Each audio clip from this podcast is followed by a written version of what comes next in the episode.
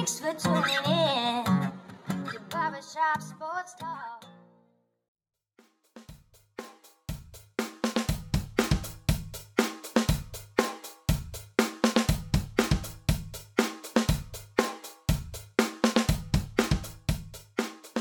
Oh, thank you all for tuning in to the 468th episode of Barbershop Sports Talk with me, host, Daryl D. Lane. As always, wherever you are, however you may be listening, thank you for making me and this show part of your day, whether it be a Spotify, iTunes, Stitcher, Apple Podcasts, Google Podcasts, iRadio, SoundCloud, Pandora, whichever podcasting app or platform you may be listening to me via. Being recorded from Philadelphia, Pennsylvania, per the new usual. Gonna have a great podcast for all you guys today. Going to have Bobby Manning on. He covers the Boston Celtics for Celtics blog. We had a great conversation. We talked about the passing of Bill Russell, kind of the evolution of basketball, how like Jordan's Bulls would do against uh, the 98 Bulls would do against the 17 Warriors, Kobe Shaq Lakers, how certain players like Bird would fit into the modern NBA. So we really had a nice philosophical conversation at the start of the pod.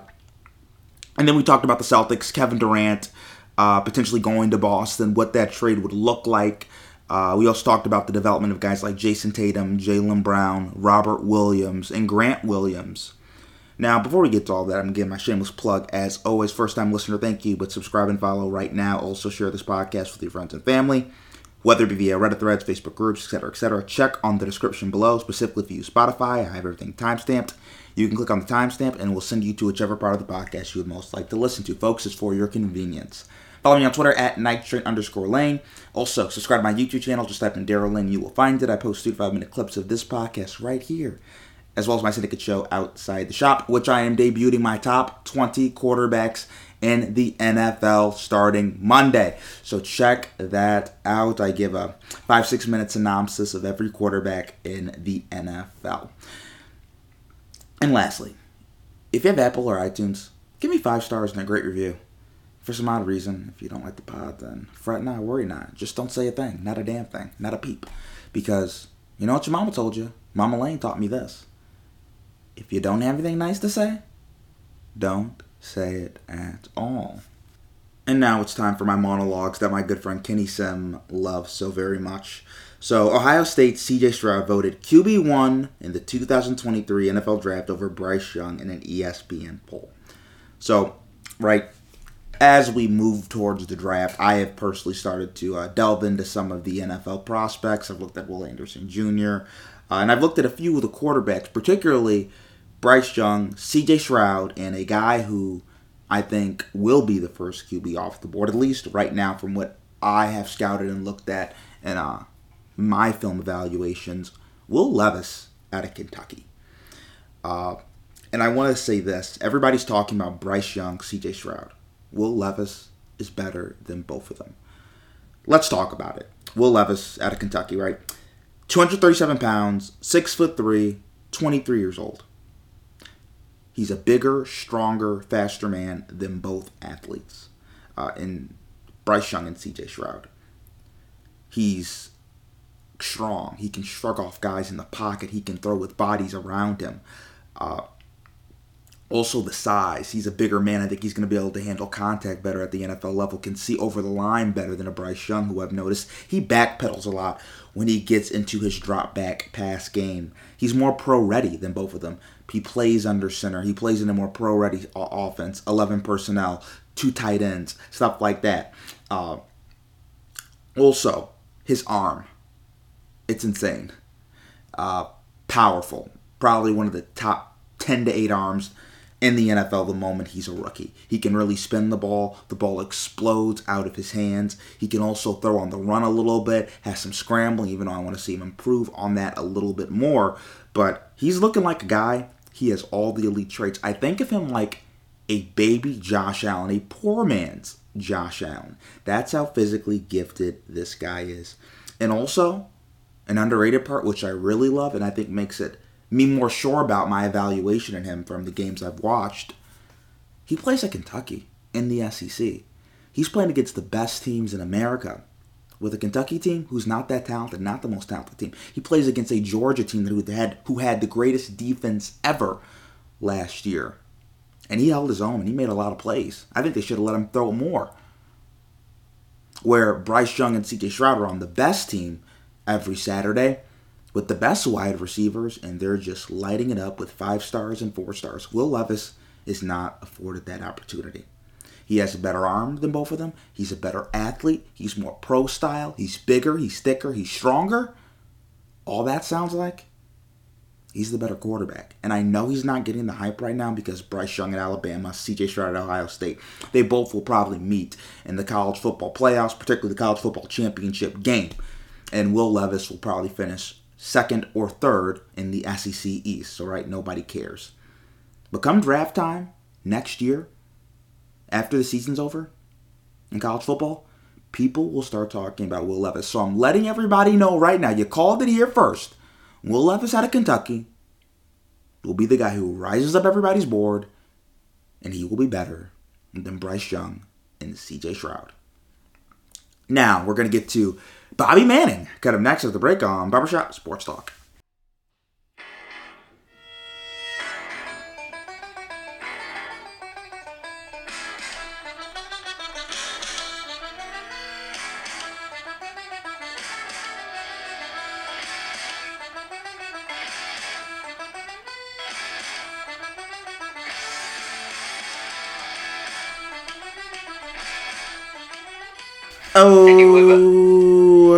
Back with Barbershop Sports Talk, and we have a very special guest with us, Bobby Manning, uh, Celtics reporter for CLNS and Celtics blog. How you doing, man? I'm good, man. How are you? I'm doing absolutely fantastic. So, my first question for you is this: Bill Russell tra- uh, passes away. Uh, they said peacefully in his sleep last week, just from somebody who's from the Boston area. Kind of what did Bill Russell kind of mean?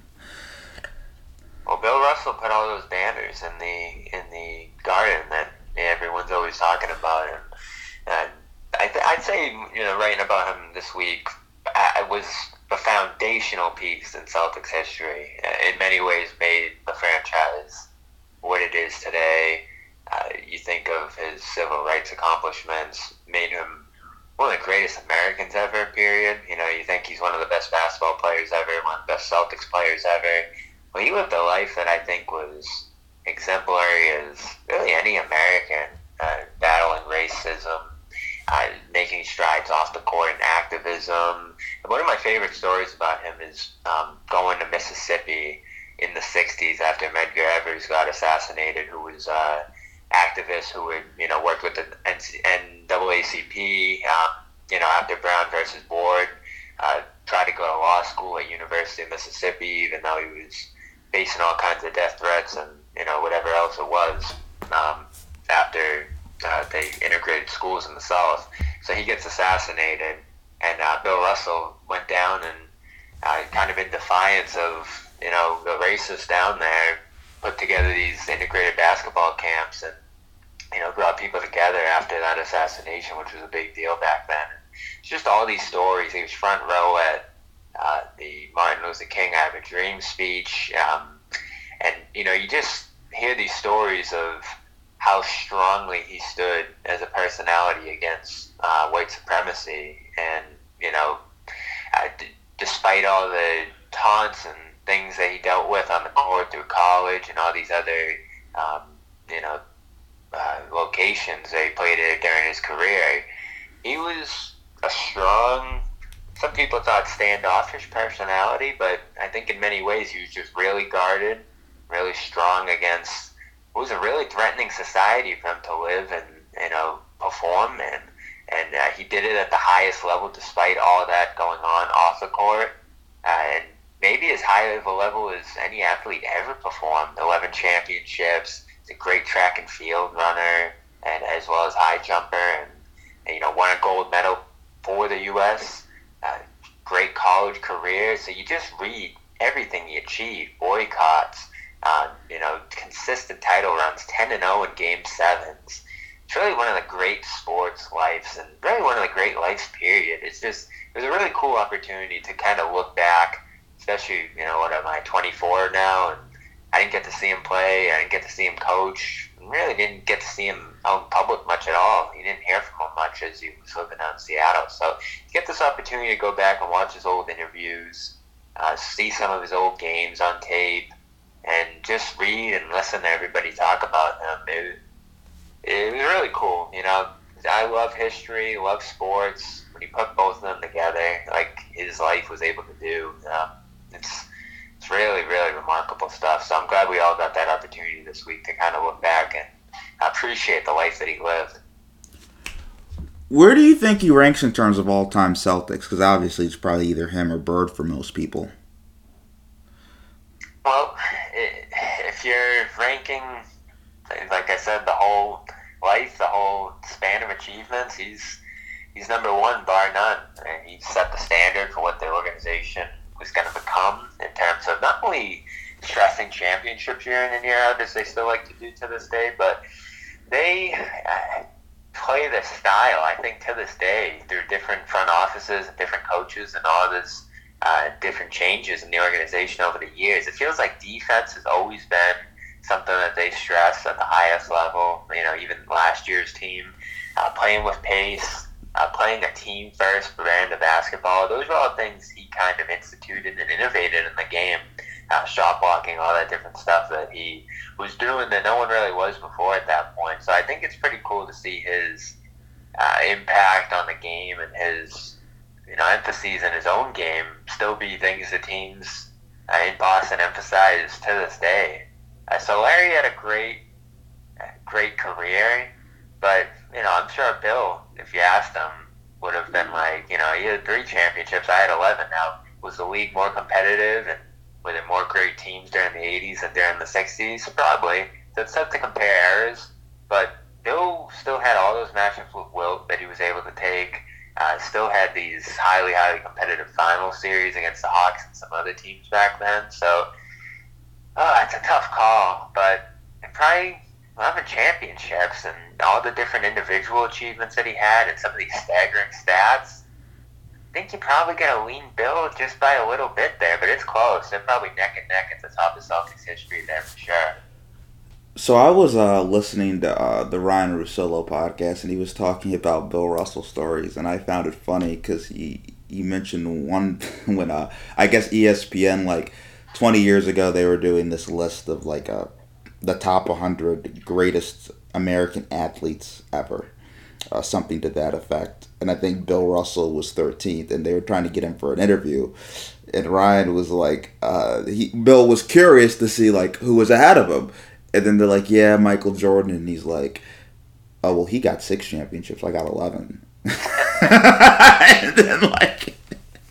Then they named some other people. I think they had like Babe Ruth, Maybe he's like, okay, I guess. And then they got to like Wilt Chamberlain. He's like, huh? And then he just got yeah. really annoyed, and then he's like, "Okay, I'm not, I'm not helping you guys out. I think you guys got all the content you need." I know Wilt was the one that would have hit him personally because it's like I, I won two thirds of those games. You know, I won pretty much every series except uh, the one with Philadelphia that Wilt ended up getting one of his few championships out of.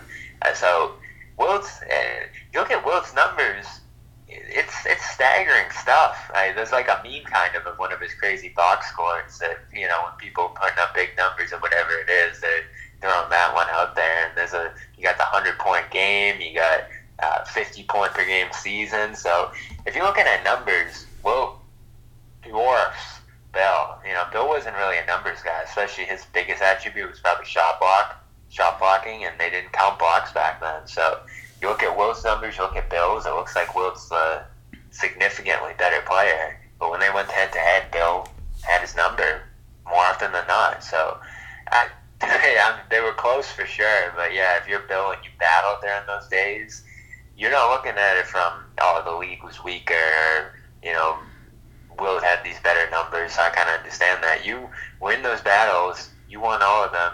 He had to do what it took to win those games, and you know, he has a certain level of pride and and uh, you know the appreciation for what he did in that spot. So he probably holds his own career in any as high as anyone's terms. You know, you can kind of understand that. But you know, any athlete at that level is going to think that they were the best of the best, accomplishing what they did. Jordan, uh, Wayne Gretzky, whoever it would be.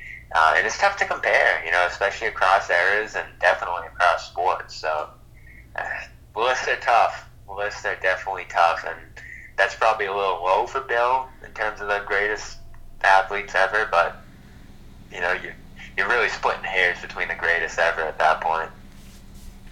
Do you think Bill Russell, even Wilt, and like those players from the '60s get a little bit uh, left out and forgotten because a lot of times I feel like nationally, when everybody talks about like who's the greatest basketball player, who's the greatest teams ever, uh, those '60 Celtics teams, Bill Russell, Wilt, they kind of get left out of the conversation, and it kind of always deteriorates to oh LeBron James, Michael Jordan, Kobe Bryant. Yeah, because you think that the league's more competitive at this point, and it definitely is. You got 30 teams, you got great players across every roster, and there's, less of an opportunity to compete for a championship year in and year out in the average city, average team. So I, I understand why the guys from the older eras probably get left on the back burner, but that also leads to probably underrating them a little bit in terms of if you're going to weigh everything equally and you know try to appreciate each era for what it was. You know that was the elite of the elite of that time. So it, you got to try to weigh it somehow a little more equally than just saying, oh, it was plumbers and firemen and, you know, whoever in the 60s. That's probably understating what they accomplished a little bit. But is it harder for LeBron now to win three rings than it was for Russell to win 11? Probably, you know, just because of the level of competition across the board and how spread out it is. Uh, just the equal access I think all athletes have to elite training and elite nutrition, all those different kind of things. Like you just drop Bill Russell in this era, probably wouldn't be nearly as great as he was. You know, just dropping him in a time machine here. But if Bill Russell grows up in this era and does the training and does the nutrition, all the different things that make this era better, you would think that he'd be relatively close to that elite status that he was back then. Now the game has changed too. You know, you look at tape from back then; it's it's like a different sport almost. Uh, in terms of no three point line and the shots people were taking and just the style of the game. So that's what makes it so hard to compare eras. But it's really fun to think about. You know. Jordan versus Russell, uh, Jordan versus LeBron, all these different guys who played in completely different eras. Um, you know, makes for a fun debate, but it really is so hard to say how would this guy have done this time?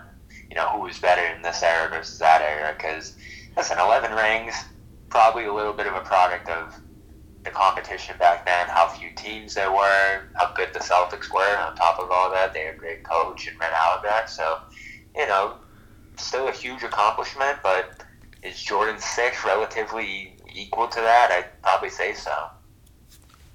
Yeah, and it is interesting. I, have never been a fan of when people call uh, guys from the '60s and '50s plumbers because I'm like, especially especially when it's like either people in the media or fans, and I'm like, okay, like then what are you guys? Because they probably dust the floor with you guys, and if they're so plumbers, I yeah, I'm always like, I, I, don't understand that. Like that that part's always blown my mind. I gotta, you know, I was talking to Bob Ryan last night too, and I don't really know where that perception comes from, but that'd be a fun question to ask because I know if I was gonna think of like where that comes from, I think Tommy Heinsohn on the Celtics way back when, and other players too, like had jobs in the off season because you know you weren't making millions of dollars back then. So Tommy was selling insurance during the off season, uh, I believe, and you know other guys had different jobs that they had in the off season. Maybe there were some firemen, maybe there were some uh, plumbers, but you know these were these are great players at the highest level now I, when I look at like the average guy back then, wasn't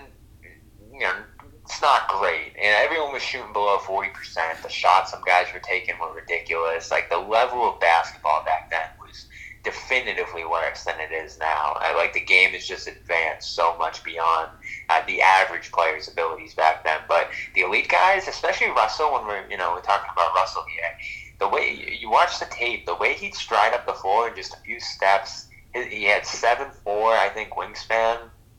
Uh, you know, nearly seven feet. He he had elite physicality. So you think if he was developing skills along with that that fit the modern game, you know, who, who would he be? Like a Draymond Green? Would he be like a Rudy? This was kind of stuff I was kicking around with Bob last night in terms of like who you could compare him to. But he was really a force onto his own back then. Uh, so is he the best in the NBA now if you throw him into it? Probably not, but would he still be among the elite defenders, the elite role guys, you know, passers among big men? There'd still be a way for him, I think, to be a really, really elite part of a really really good team. Would he be the face of it? No, but you look at a guy like Draymond. Is he the face of the Warriors? No, but he's still going to have a pretty pretty big role in that team's uh, in that team's story when it's all said and done, winning four championships. Or if you think of like Dwight Howard, peak Dwight Howard in Orlando, could he be that? Yeah, you know, and Dwight didn't win a ring. Maybe Bill wouldn't ring, win a ring in this era. You know, maybe he would find a way to do that, beat the Lakers in 09. But that again goes to show you're Dwight in 09, 08, that time. You're one of the best centers in the game, and it's still not quite enough to win because you're running into Kobe, you're running into those Celtics teams, you're running into those Cavs teams. Everywhere you look, there's great, great teams, and that's 10, 15 years ago. Now I feel like there's even more teams uh, in this t- in today's era. The Lakers missed the playoffs this year. Uh, in the East, you're talking about the Knicks, and you some other pretty good rosters that even in a 10-team playoff window now in today's league still couldn't make the playoffs. Period. The Kings, you know, there's got some talent on that roster, elite stars, uh, but the competition level, the the width of talent in the league now is just insane, and it's getting better every year, year out. Uh, these draft classes coming in, it's it's just insane how much talent there is in the basketball world now. So actually, I have a question for you. Uh, so last few weeks, people have been talking about like the 17 Warriors versus like the 98 Bulls, 96 Bulls, the 01 Lakers versus the 17 Warriors. And I'll just lay out my thinking of it and I want to hear yours.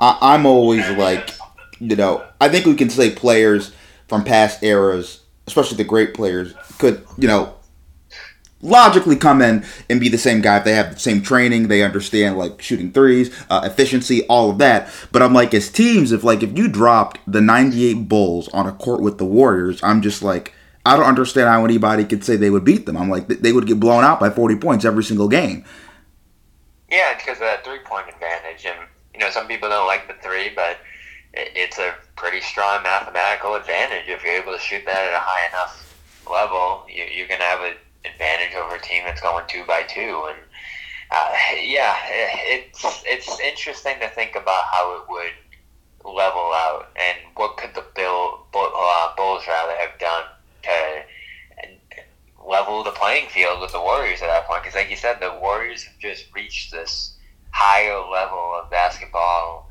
uh, strategy and skill that you know, not only has made them rise above this era, but you would have to think right, rise above past eras as well. Great teams of those eras. So every era, I think, is going to have an advantage on the last. Uh, the elite teams at the top, and maybe even the teams that have fallen short in this era. Like you think we're going to talk about the Warriors for years and years and years.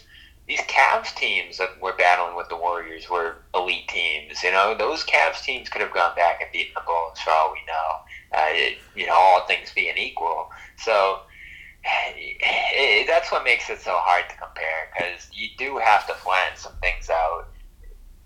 You know, make some adjustments and consider what was available to those teams at that time, strategy wise, competition wise, and uh, you know, just acknowledge the fact that the teams playing more recently have that edge. You know, and maybe get on the court and things break a certain way, and Jordan's able to figure some stuff out and he's able to rise above. But for the most part, you're looking at all the three point shooting, all the spacing, all the movement that these Warriors teams are able to achieve, along with a great defense. And you know they they're knocking off the best teams of this era. You know, so I think they can knock off the best teams of the past era as well. Yeah, because I'm even like, I, guess my thing is also I, I always get kind of tricked when people say it is I'm just like even, but yeah, of course there's a mathematical advantage of shooting threes, but if you take that away, like the whole concept of just having to cover in space where everything was clogged. It's just it's easier to defend. It's not that Scottie Pippen, Ron Harper, Michael 90s. Jordan. Yeah. Yeah, I mean, we, we were talking the '60s, the '90s. You go back and watch, and I mean, I'm even watching like the 2008, 2009, 2010 finals. It is kind of a slogging post up uh, mess of a game. You know, just bodies mashing in the middle of the floor, and teams really taking their time to set up their offense. Now it's flying up and down the floor, you know, early offense. You had that 10 seconds or less Suns that kind of set up a lot of what we're seeing now. Uh, it's it is accelerated pretty quickly. You think from the 60s to the like 2008, 2009 ish time, you know, right into the last decade, basketball probably changed as much from like 2010 to now as it did from like the 60s to 2000. Like, there's a lot more similarities, I think, if you're watching like the Shaq Lakers and like the 60s, 70s basketball. I, if you're watching 2010 compared to this year, I think there's just as much change from those two very different spans of time. Like, what the big three Heat did, and then what the Warriors did shortly after that, and with small ball and shooting and spacing and all that different kind of stuff, it just completely changed the game in a very short amount of time. And now everyone's trying to effectively mimic what the Spurs, what the Heat, what the Warriors were all able to accomplish uh, during that time. Yeah, and even for me, I was watching like a week ago, uh, an 07 uh, Western Conference semis, Suns versus Spurs, and I- I'm just kind of like losing my mind because I'm watching Steve Nash every time they get into a pick and roll. Tim Duncan or Robert Horry, they're just dropping on Steve Nash. And instead of Steve Nash raising up to shoot, he's just driving into them. And I'm like, there's no way in the NBA now you would have a guard like Steve Nash in the pick and roll and you would drop your big like that. And Yeah, then and Steve Nash would penetrate towards him, pull up, and he'd, like go eight for ten. Yeah, and I'm thinking like if we went in the time machine and went back to like the Larry Bird Celtics, we could we could just drop in as head coach and be like, all right, we're gonna shoot a lot more threes than everyone else, and you might be beating everybody because of that if you master that. And just because what was the reason not to do it back then? Teams just didn't like it, or coaches didn't like you. You know, Larry didn't like the idea of the three. It's kind of crazy to think that all you really have to do is multiply the point, like by a point and a half per possession. Just do that little math equation, and you have the significant, significant advantage on everybody. But it took so long for someone to take advantage of it, just because of you know, comfort or tradition or whatever it was back then. But if you're going back in time, you're going to tell those teams, let's shoot a lot more threes, and we're going to get better at it, and it's going to be our edge because no one else is doing it. or, or even the concept of like hunting. Like uh-huh. I would watch the series too, and I watch Steve Nash, and Steve Nash is just like sitting in the corner, like doing nothing on defense. And I'm like, now, I mean, I'm like, I could only imagine Steph Curry watching this, like, oh my god, I wish that could happen. Now they're bringing you up every play. Yeah, the- the bar is that much higher, and you got to give Curry credit for that. I mean, he had to deal with that the entire finals this summer, and did a great job with it. Because if he didn't, it would have been devastating. You know, that's the game plan for teams. They're going after your weakest link, and more often than not, your weakest link's going to get played off the floor, and that could end your career if you're not able to play on the floor uh, defensively. So the bar to get on the floor now is it's just never been higher. All the different stuff you have to do. The specialist still for sure, but y- your game's got to be really well rounded at this point to get on the floor. There aren't many bruisers or enforcers or you know, there's some three point specialists still, but again, if you're getting targeted, like you said, it's it's going to be a very short stint for you, especially in the playoffs. Yeah, correct. And it's like even when you look at the Bulls, right? Those those '90s Bulls, obviously Pippen, Harper, Jordan, they're great perimeter defenders. But now, like you can just bring up the fourth guy who's an awful defender, let's say Steve Kerr, you're bringing him up, and then that kind of negates what Pippen and Jordan are doing. And now to kind of combat that, they're having to double, they're having to go over the screen, which is a lot more work. And then there's like all this space, so it just makes even being a good perimeter defender that like ten times harder. So just like adjusting with all that in the fly, like it's just hard for me to believe you could just drop some of these teams in the playoff series, and they're just going to be able to adjust. Like Phil Jackson's just going to be like hey, like I- I'm not going to play Bill Wennington anymore because Bill Bill Wennington would not be able to play in a series against the Warriors. He's just not going to be able to play. hmm Yeah, there are a lot of guys from those eras that wouldn't be in the league today. I mean, I'm reading the book about the '90s Knicks. Could say that entire team, maybe say for Patrick Ewing, would be in trouble just because you know you talk about the defensive liabilities. If you're an offensive liability in the league now too, that can be just as devastating because teams won't guard you. You know, they'll let you stand in the corner. That was kind of the key of the Celtics defense this year was they put Rob on the least uh, least versatile, least dangerous offensive player, whichever you want to call it, and he could just roam in the middle and protect the paint. And it was borderline revolutionary what they were able to do running that style. Because you know most teams had one guy who was a relatively weak link offensively, and you were going to make that guy make you pay. And, and what you gained in rim protection out of that was substantial, and they ended up having the number one defense because of it. So yeah, you can take advantage of guys who are weak on both ends of the floor. It's even like if you think about the 08 Celtics, like I don't think Perkins plays. You just Nope. He, like Perkins doesn't play, and Perkins was a big part of those teams. But like you can't play Kendrick Perkins, and I'm like I think Rondo's a good enough basketball player by proxy. He still gets on the floor because he's just he's just to me he's just good enough. But I'm like the ball's probably in Paul Pierce's hands, and Paul Pierce is dribbling the ball up at the top of the key most of the time. Yeah, that's another change too in the game is moving that ball in your best offensive players' hands and making them the playmaker. Those those pass first point guards, those initiators, they're they're gone. You know, Chris Paul and Rondo's probably done at this point in his career. Can't think of another guy beyond that. Like you have to be a threat at the point of attack, or they're going to do the Ben Simmons on you. Yeah, that's completely true. It just the game really has evolved where it's like you do see some guys like Dirk if Dirk played now Bird, like some of these guys they'd be so much better, but th- there's other guys who were just kind of like they were kind of perfect for their time because it's like if you can't defend and you provide or you either that or teams don't have to guard you, it's like why are you on the court? Like like teams aren't that desperate for an enforcer. like Yeah, and by that same by that same token, it's it's like guys coming into the league now. It, the, the skills that they have day one pretty remarkable. You see what some of these rookies are able to do across the board in their game. Scottie Barnes initiating, defending, and getting a shot off at a higher rate than people expected too. I mean, these are guys coming in at 19, 20 years old who are ready to go. Tatum, you know, 19 years old, was making an impact day one. Uh, so these these guys know what they need to do from a very early age. They're doing it. You know, big men are shooting, handling the ball, wings are defending at the highest level, and you know, making their threes coming into the league. These drafts, people get really excited about the drafts now just because of how much deep level of talent there is coming in, and you know, it's it's impacting the league on an earlier and earlier basis. Yeah, and I also think about it. I think for some players, it was even harder for them to play. Like, imagine like Michael Jordan playing now, as good of an a- athlete as he was, where it's like the floor's not clogged. You're gonna let him dribble it up at the top of the key. You're gonna tell him, hey, we're gonna screen to get like the worst defender on the court on you.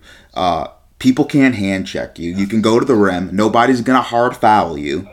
And since the court's so spread, it's harder for help to come. Like you're gonna be that much better. like Yep.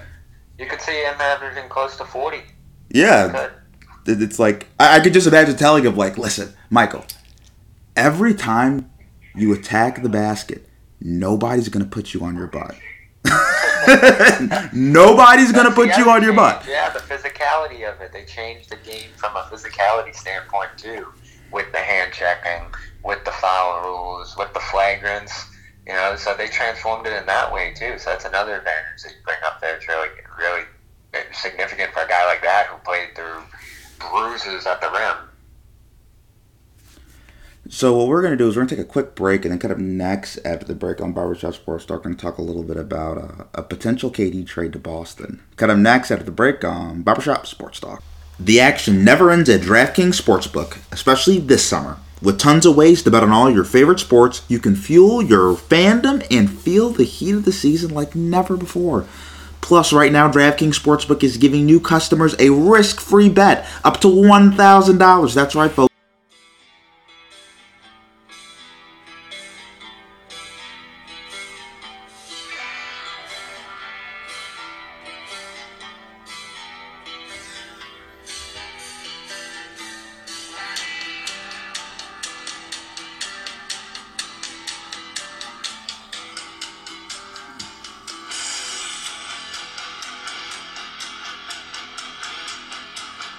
Oh, we're back with Barbershop Sports Talk, and we still have Bobby Manning with us.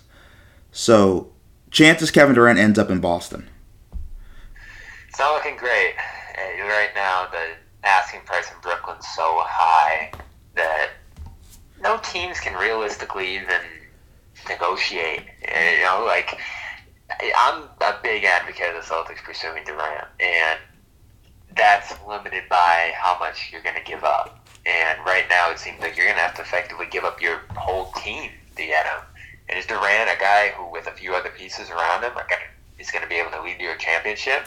We've already seen thin teams with great guys at the top level struggle. And the Nets, the Lakers, like you need depth now. You need a well-rounded team that can uh, thrive in a bunch of different areas. And the Celtics have that right now. Number one defense, a offense that I think is going to get much better this year with Brogdon and some of these other additions. So there isn't an urgency to wipe out your whole roster to add him. Now, some teams might have that. Does Toronto look at it and say we're far enough away where we need to take this risk?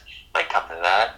Phoenix probably less so because you know they had the best team in the league last year. And bad series wiped out their championship chances, but they were two wins away a couple years ago. So there isn't an urgency right now from Boston, from the rest of the league to give up what the Nets are looking for. And on the Nets end, you have to seriously think that they're keeping that price high to try to lure Durant back, lure Irving back for that one year run, and that makes the most sense for them, right? Because that's even if you only have one good shot at championship here for them, you got to take it rather than going back to a rebuild. They don't have their picks. They did that Harden trade, so yeah, it looks like that team's going to end up coming back unless Durant holds out, and that's still what we're missing, right? Why is Durant want out? Is it urgent enough for him that he's going to hold out? I'd be surprised, though. What do you think is too much for the Celtics to give up? I'd probably draw a line at Smart. I think if you give up Brown, Smart, and all your future picks, you're suddenly pretty thin at the point guard position. You are uh, better at that wing spot next to Tatum, but your defense, it, you lose that much to your structure defensively where you wouldn't be that elite, elite team on the defensive side of the ball. You wouldn't have the reliability at the point guard spot because you lose Brogdon to an injury, and he's certainly been injured throughout the last four or five years of his career at this point.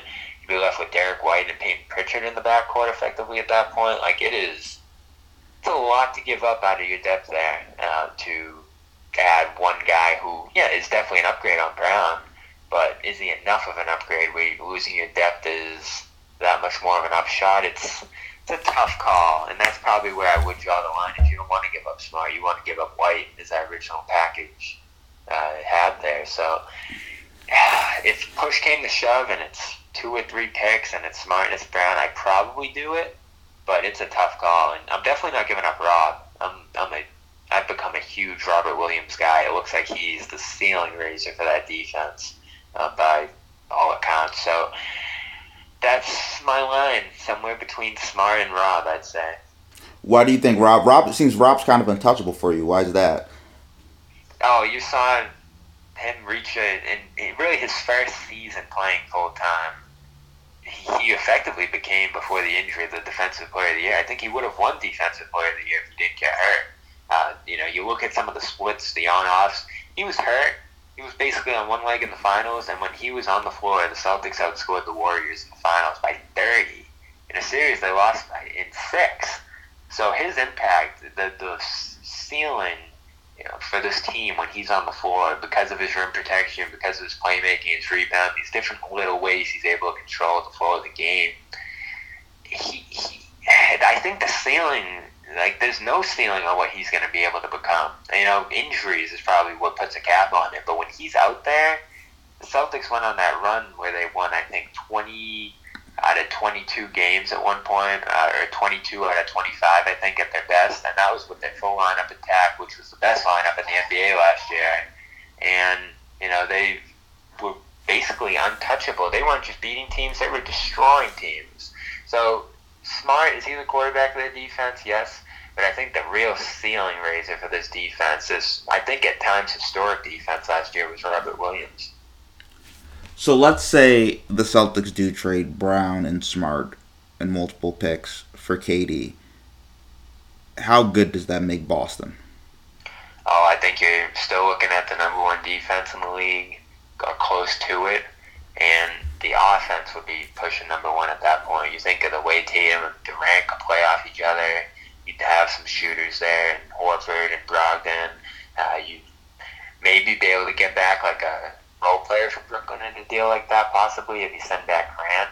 But you know, Grant's another good shooter in his own right, so it would be a very dynamic, flexible team, and that's what has me so captivated by the idea of doing it. Like these two near seven footers, Tatum and Durant on the wings, who are great defenders, next to Rob as, this elite, elite rim protector. Horford as a backup center, which is probably the highest level backup center you can imagine. And then a backcourt that's pretty dynamic and defensively capable itself between Brogdon and White.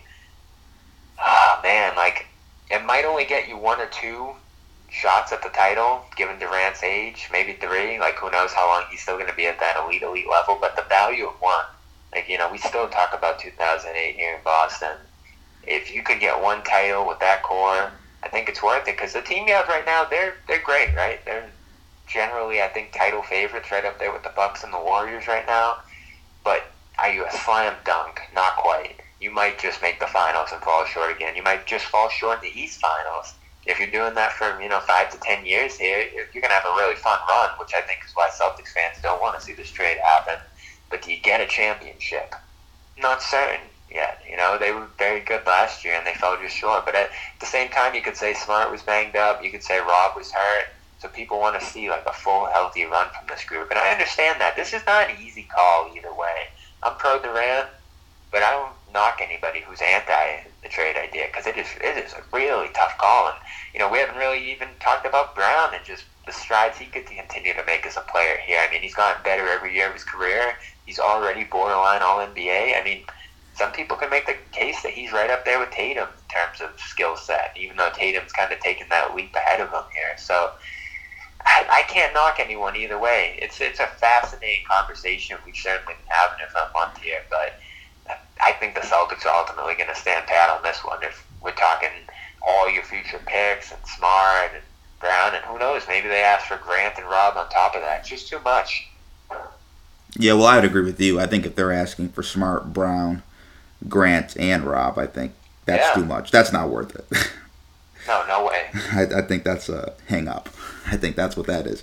Uh, how much the Let, let's just operate on their assumption it's Brown, Smart, and multiple picks how much better with Durant coming back does that make the Celtics as opposed to the Celtics team we just saw make the NBA Finals and lose to the Warriors in six?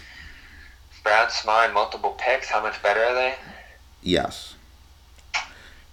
You're probably, I think, uh, rung above everybody else, right? So right now you're in the mix with the Bucks and the Warriors, and you know some of these other great teams with that team, if Durant's at his best, right? We're talking 30 point per game, 7 rebound per game, 6 assists per game, Durant.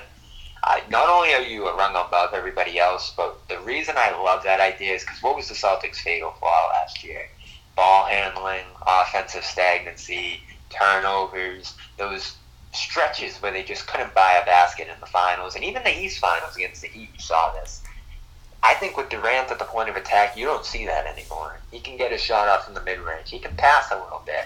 And, you know, he can even play off Tatum, you know, given Tatum strats as a playmaker here.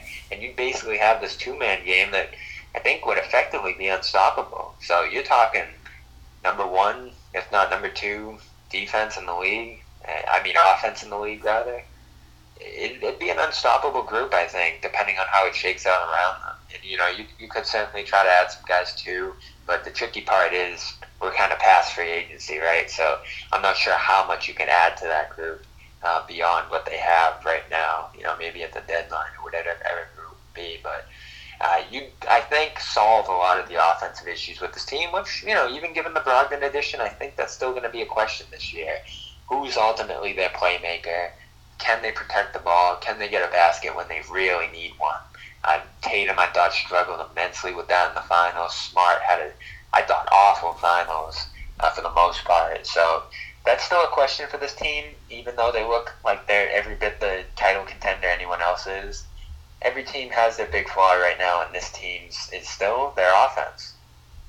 Do you think also part of it why I think the Celtics do really need to consider this is I think there is an opinion out there that they don't beat Milwaukee if Middleton's healthy.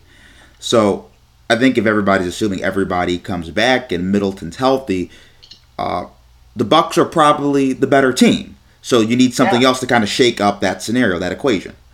Yeah, and you know, Giannis just had this nice full off season. He's coming in fresh, and you know, you, you're going to have Joe Ingles come in there at some point. So they improved their roster, too. They made a great first round selection, too, in MarJon Beauchamp, uh, who had a great summer league. I thought he was uh, enormously, uh, you know, encouraging, showing what he did out there. So they're better. I think the Heat are probably a little worse. Uh, but, you know, you still have these array of contenders in the East. The Cavaliers, I think, are going to make a big leap this year. Uh, you have the Nets possibly back, although I'm not super high on them if they're running this back. So yeah, I mean Milwaukee's the team you look at and say they're probably a slight favorite in the East right now. You know, so do you have to make a trade to bridge that gap? Is it big enough where you have to do this Durant deal? No, but they probably have a slight edge on paper right now. Now injuries and all that other stuff happens. I think there's probably a world where the Celtics can beat the Bucks with Middleton in that series. You know, Rob's healthy in that series, maybe that's the equalizer too. Because remember, Rob didn't play for much of that series as well. So you always toss around what ifs with injuries. Bucks probably have the edge in that series with Middleton, but who knows? I don't think the gap's massive enough where you have to make some emergency changes on the Celtics. You play it out, you battle as best as you can. And if you fall a little bit short, then that's just how it shook out. Do you think it's an issue that Jaylen Brown always seems to be in all these trade rumors? A little bit. I also think the bigger issue is ultimately there always comes a time in NBA history where two stars are playing together. One definitively has this team, this city in his pocket, like Tatum does at this point, and Brown, a very confident guy, a guy who, speaking with him, covering him for two years now, is always sure to, you know, build up his own skill set, his own, you know, personality and role in all this. I think naturally at a certain point, a guy like that looks at it and says, could I run my own team? Could I have my own situation? Especially with his off the court pursuits, uh, social justice, and all these different things, his brand, clothing, all these different things that he wants to accomplish. Does he look at it eventually and say, another city might be able to suit what I'm looking for here? Now, to be fair to him, I think he's grown enormously connected with the Boston area. He has a uh, education program that he's done in partnership with MIT and some of the other local colleges. Uh, he has opened a store selling his clothing brand in Boston as well, and I think he's grown pretty connected with the Boston community. Uh, he was obviously a mentor and friend to Terrence Clarke, who passed away last year as well. So I'm not saying that he can't be impactful in Boston because he has been, but I think a guy you know from Atlanta, you know, who has different pursuits off the court maybe does look at it in a couple years and say, can I have my own team? Can I have my own situation and thrive in that? And, you know, have my own brand and all these different things that are important to guys beyond basketball at this point. So I think it's a worthy concern. Am I am I terrified he's going to be gone in a couple years? No, just because of the fact that the Celtics can pay him over two hundred million dollars at that point, and other teams can probably pay him south of two hundred million. The, the money difference there is significant enough that maybe you get one more contract out of him. But it's something to keep an eye on. It's only two years away, so your window isn't limitless here. He'll be an unrestricted free agent in two years, and he's going to test that market and see what's out there, and you know. Give himself every opportunity to have the best career, the best life possible for him you know, I don't think there's any beef between the Tatum and Brown. You know, I think they've actually grown immensely in terms of being able to play off each other too. But it's just something to keep an eye on, and I think it ultimately is something that he could look elsewhere when the time comes, depending on how things are going here. But right now, everything's good, and I don't think there's any urgency at all to move him or be proactive on that. When it comes to Durant and Brown in this conversation, the only thing I'm concerned about is what's going to be the best possible team to win a championship right now. And at this point in Brown and Durant's careers, Durant is still that much better of a player that if you can get him for the right price, you're that much closer to a championship.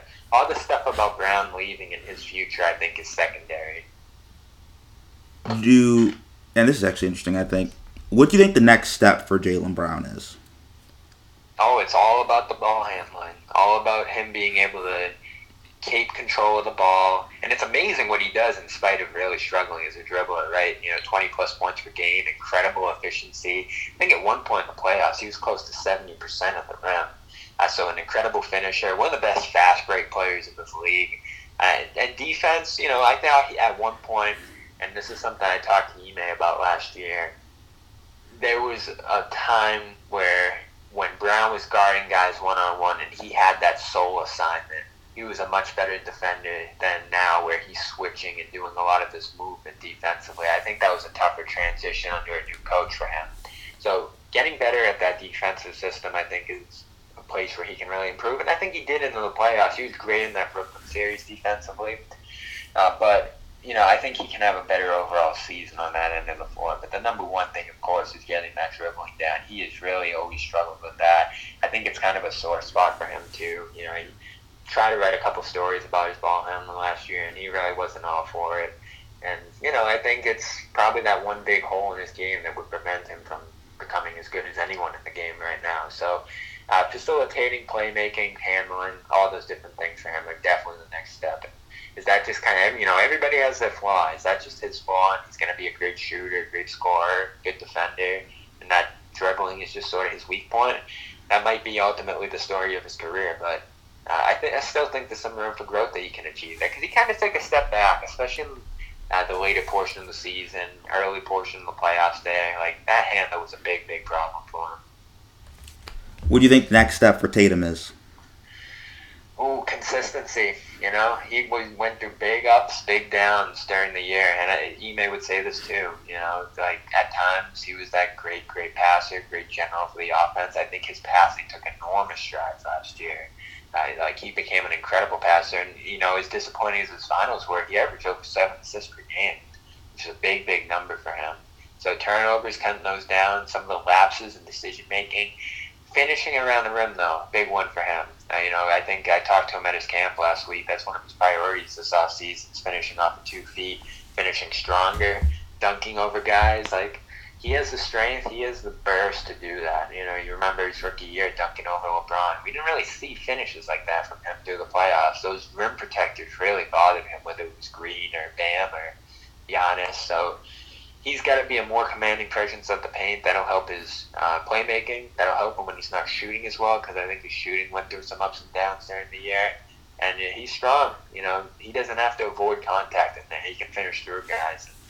If he can do that, you're talking, I think, 30 points per game this year with his shooting, with his ability to score from everywhere. That's the upside of his offense. Like, he can kind of look at him and Durant's career trajectory at this point. If you compare Tatum's 24 year old stats to Durant's 24 year old stats, pretty similar. So I think, is he going to be Durant? No, not necessarily, but he already rebounds, he already defends, he already passes at a high enough level where you're saying this could be the more well rounded player. Not the better scorer than Durant uh, career wise, but the amount of stuff Tatum's able to bring to the table right now is just spectacular. And he ultimately was a top five, ten player last year in spite of his ups and downs because of all those things he brings to the table. What do you think the next step for Robert Williams is? A lot of it's offense. I, I talked to his trainer um, during the playoff run when he was recovering from the injury there. You know, Rob's, I think, offensively a pretty passive guy. You know, I don't think he wants to touch the ball a lot. There was this crazy graph, too, um, on Twitter that showed, like, percentage of touches uh, on a team versus the uh, how quick that touch is. And the ball basically flies in and out of his hands And some of that's good. I think he makes really good, quick decisions when he gets the ball, great passes. Uh, but he doesn't have the ball much, period. Uh, so, you know, he's, he's got to, I think, be able to do more with the ball if he gets it. His post game's kind of non existent right now. If he gets a touch in the paint, he's going to be passing it right out. Uh, his putback ability is pretty good right now, and his dunking certainly makes him a very efficient player around the rim, especially on alley oops.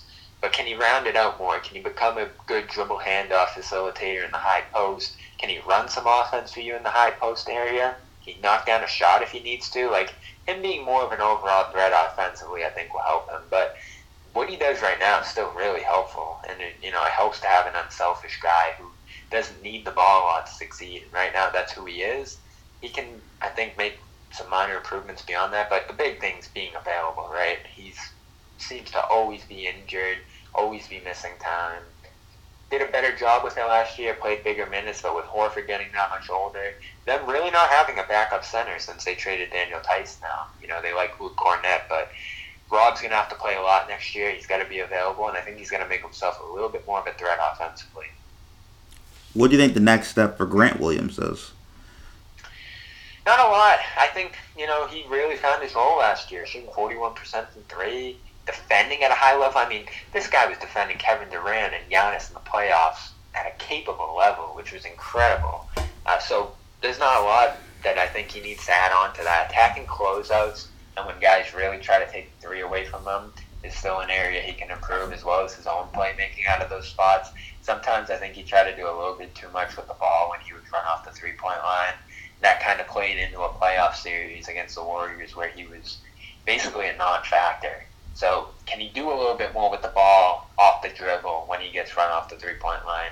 It's a small thing, but I think it'd have some big results from him. Rebounding probably going to be uh, important for him going forward, as well as playing the post a little bit more next year. I think last year he became more of a perimeter player on both ends of the floor.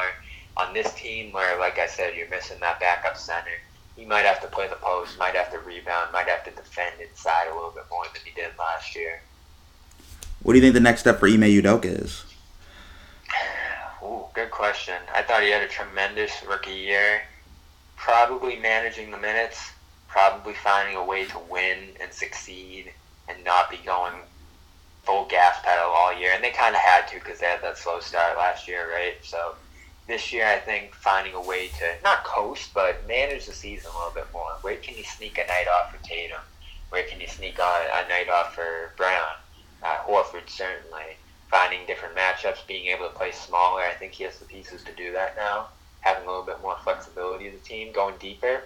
And, you know, it's not as much of a big deal now because I think they're more of a veteran team, but eventually you want to see, you know, how can he become more of a uh, developmental coach? Maybe that's not who he is. This isn't a team that needs a lot of development. But under him in the first year, you really didn't see strides from Aaron Nesmith. Really didn't see strides from Payton Pritchard. And that might just be on them as players. Maybe they're not the best prospects in the world. Uh, but if you're going into the future and you're Ime and you're looking for more things to accomplish beyond what he has, and he accomplished a lot year one, I think it's going to be finding ways to integrate some of the younger players, finding a way to rest some of the veterans at times, and still win. And that's going to be something he has to manage after a long, long playoff run last year. Bobby, I want to thank you for coming on the podcast, man. I appreciate it. Hey, appreciate you, man. Good chatting with you, and uh, good luck with the show here. And once again, I want to thank Bobby for coming on the show. I really appreciate it. And I want to thank all of you for tuning into this episode, the 468th episode of Barbershop Sports Talk.